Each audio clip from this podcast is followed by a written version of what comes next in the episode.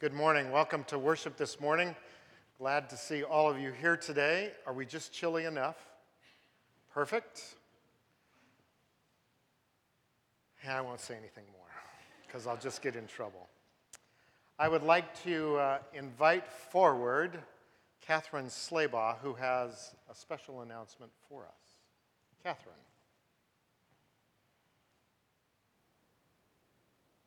Good morning.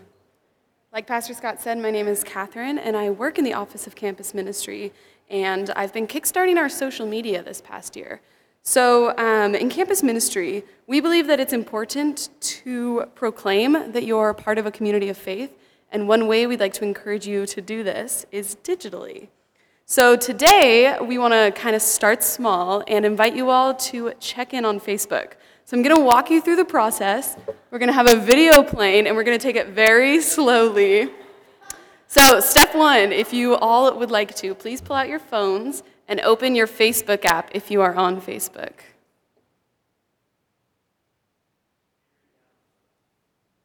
Facebook, all right. Pull up the app. So step one, so at the top, it's going to say, what's on your mind? Or what would you like to say? And there's going to be a couple options. There's going to say live, photo, or check-in. Click the check-in button. And it's going to list a bunch of options of where on campus you could be.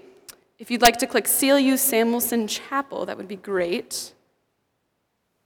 And this is the opportunity where you can say a little bit about University Chapel, or you can just say, I'm here at University Chapel, or you can just hit check-in, whatever you feel so inclined. Ah, we're at University Chapel. And when you're done, you can hit share. Doing great. Cool. Well, thank you all so much. Um, we hope that slowly but surely we utilize social media and the internet in our places of worship to share a little bit about our faith. Thank you.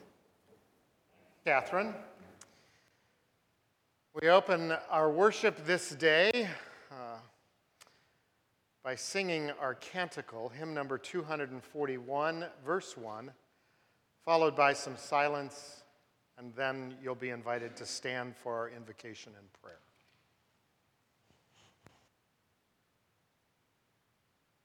Holy is God, holy, immortal, ever-loving, ever-present, here and now. Taste and see that the Lord is good. Come, find refuge in the love of God.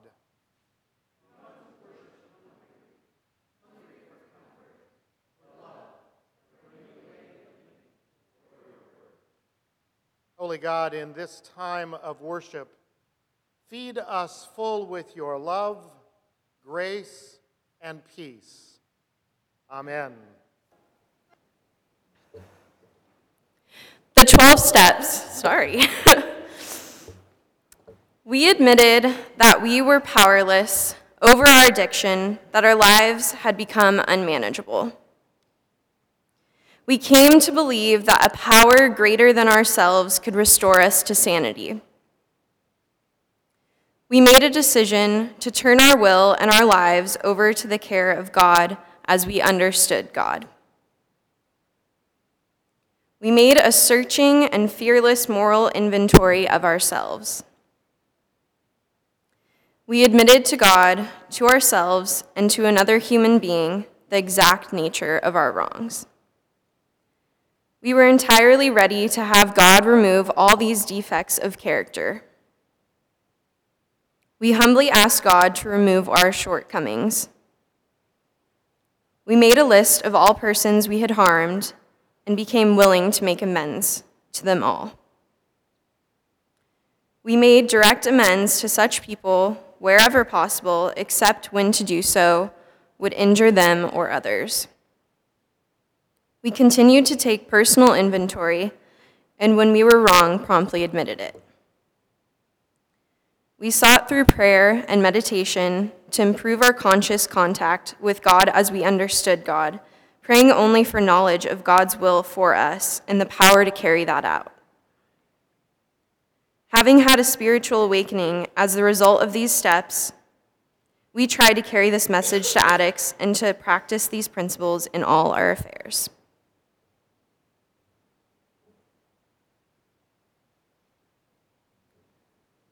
Today's sacred text is from the Gospel of Mark, chapter one. John the Baptizer appeared in the wilderness, proclaiming a baptism of repentance for the forgiveness of sins, and people from the whole Judean countryside and all the people of Jerusalem were going out to him and were baptized by him in the river Jordan, confessing their sins. Here ends the reading. Thanks be to God.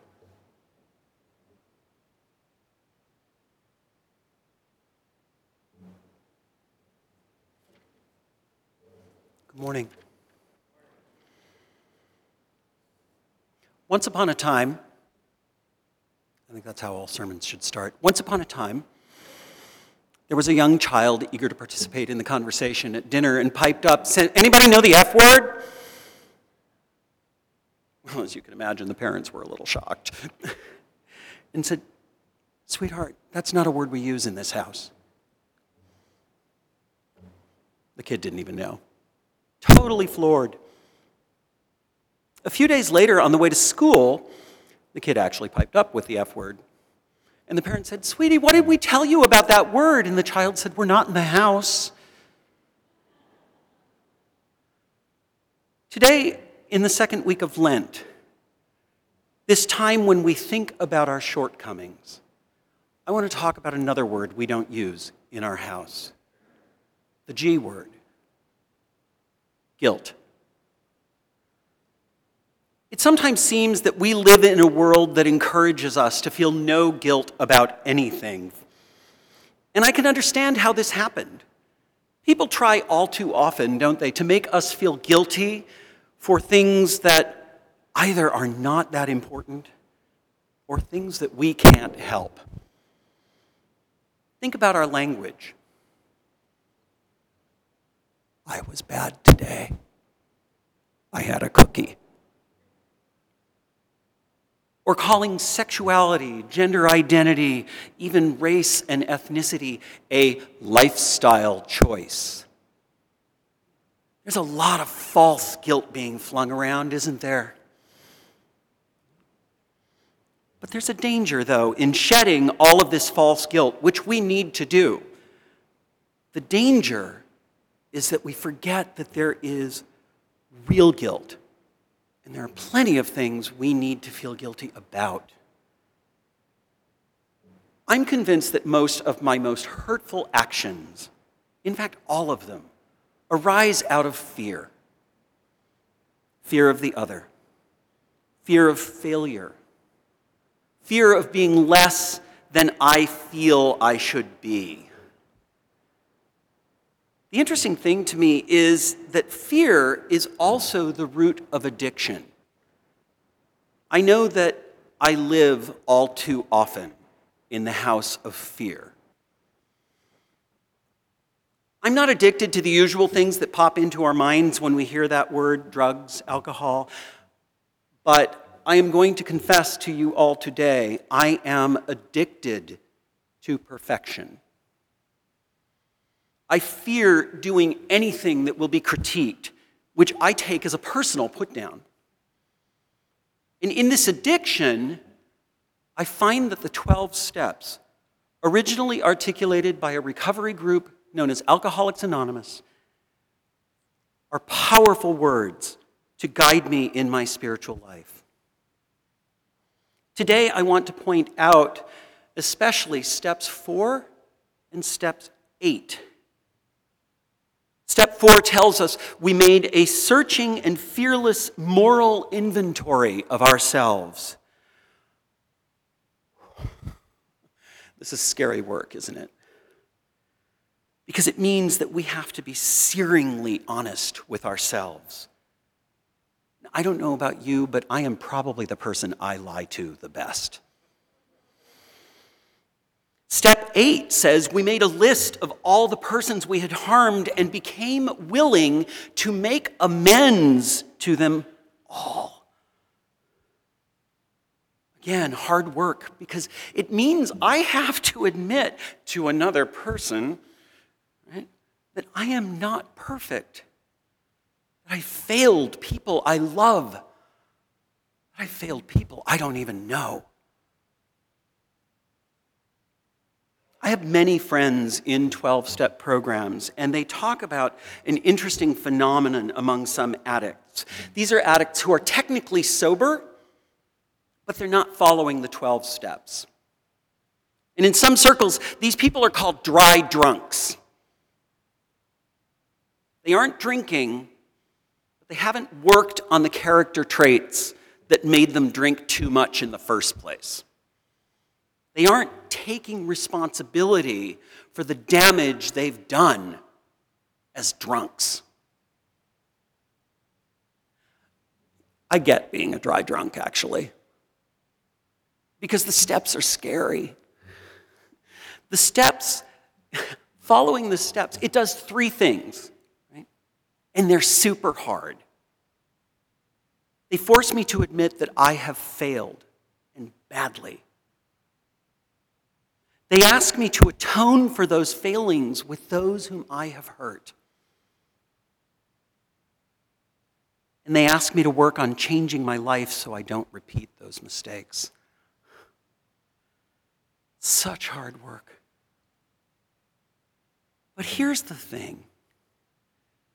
Doing those scary things is ultimately the most freeing thing you can do in your life.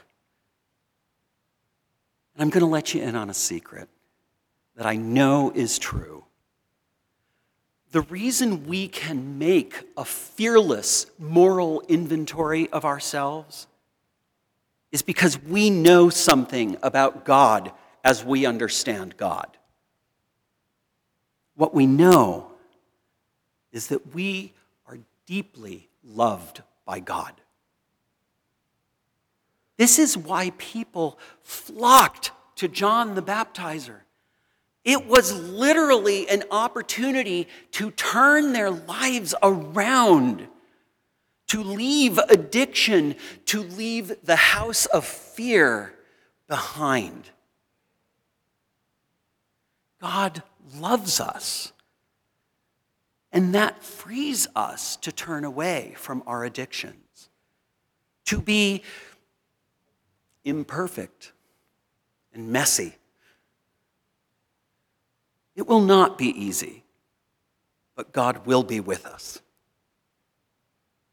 And because of that, because God will be with us, we can be ruthlessly honest with ourselves because God already knows. You're not telling God any secrets. We don't have to live in the house of fear. Don't have a dry drunk Lent. Repent so you can love God. Repent so you can love one another. Repent so you can love. Because even before we repent, God has already loved us. Amen.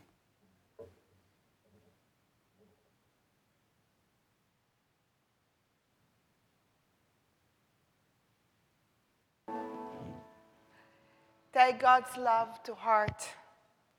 Take it with you and share it with others.